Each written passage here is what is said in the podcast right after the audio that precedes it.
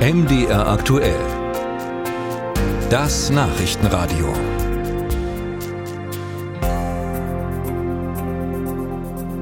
Diese Stunde wollen wir beginnen mit zwei Worten, die nicht wirklich zusammenpassen. Deutschland und Digitalisierung. EU-weit liegen wir momentan auf Platz 18 von 27 und demnächst könnten, so ist zu lesen, auch noch Länder vorbeiziehen an uns wie Bulgarien, Rumänien, Griechenland. Nehmen wir heute Morgen als Beispiel das elektronische Rezept vom Arzt. Ist seit über 20 Jahren in Planung. Nächstes Jahr aber soll es nun wirklich kommen. Ab dem 1. Januar 2024 sind Ärzte verpflichtet, Verschreibungen elektronisch auszustellen. Welche Erfahrungen die Praxen bisher mit Rezepten über Gesundheitskarte, Apps und QR-Codes gemacht haben? Lydia Jacobi. Reinhard Groß betreibt zwei Apotheken in Zwickau. Etwa 4000 Menschen versorgen er und sein Team mit Medikamenten.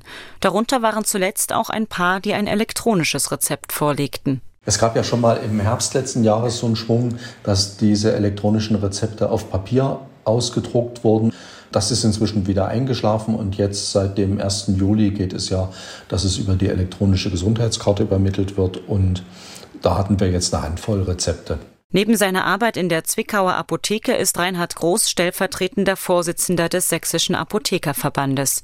Er sagt, er freue sich auf das E-Rezept. Dieser äh, Systembruch von digital auf Papier und dann wieder hin zu digital, der wird damit vermieden. Wir haben die Erwartung, dass es keine unklaren Verordnungen mehr gibt. Ein elektronisches Rezept muss also per se richtig sein, sonst kann es gar nicht ausgestellt werden.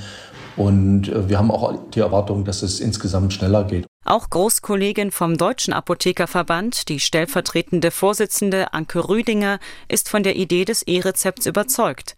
Sie erklärt, wie es funktioniert. Seit dem 1.7. ist der Transportweg über die EGK, also dass der Patient quasi durch das Stecken seiner elektronischen Gesundheitskarte in ein Lesegerät uns sozusagen in die Lage versetzt, die elektronischen Verordnungen, die auf dem Server liegen, halt abzuholen.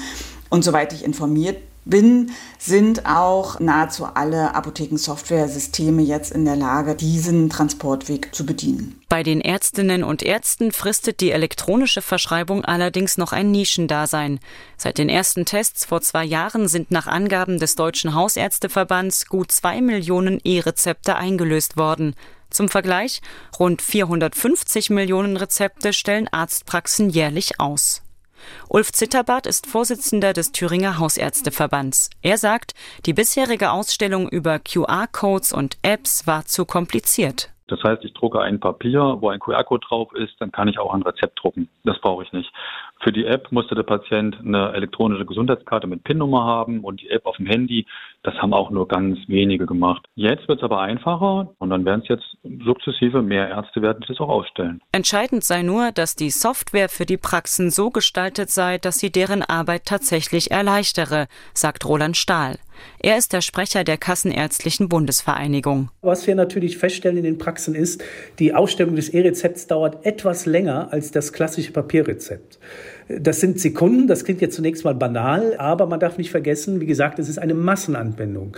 Und wenn man sich vorstellt, gerade am Wochenbeginn, die Praxis ist voll, viele brauchen Rezepte, dann kann das schon so einen Praxisbetrieb sehr in die Länge ziehen. Im flächendeckenden Praxistest muss das E-Rezept also noch überzeugen.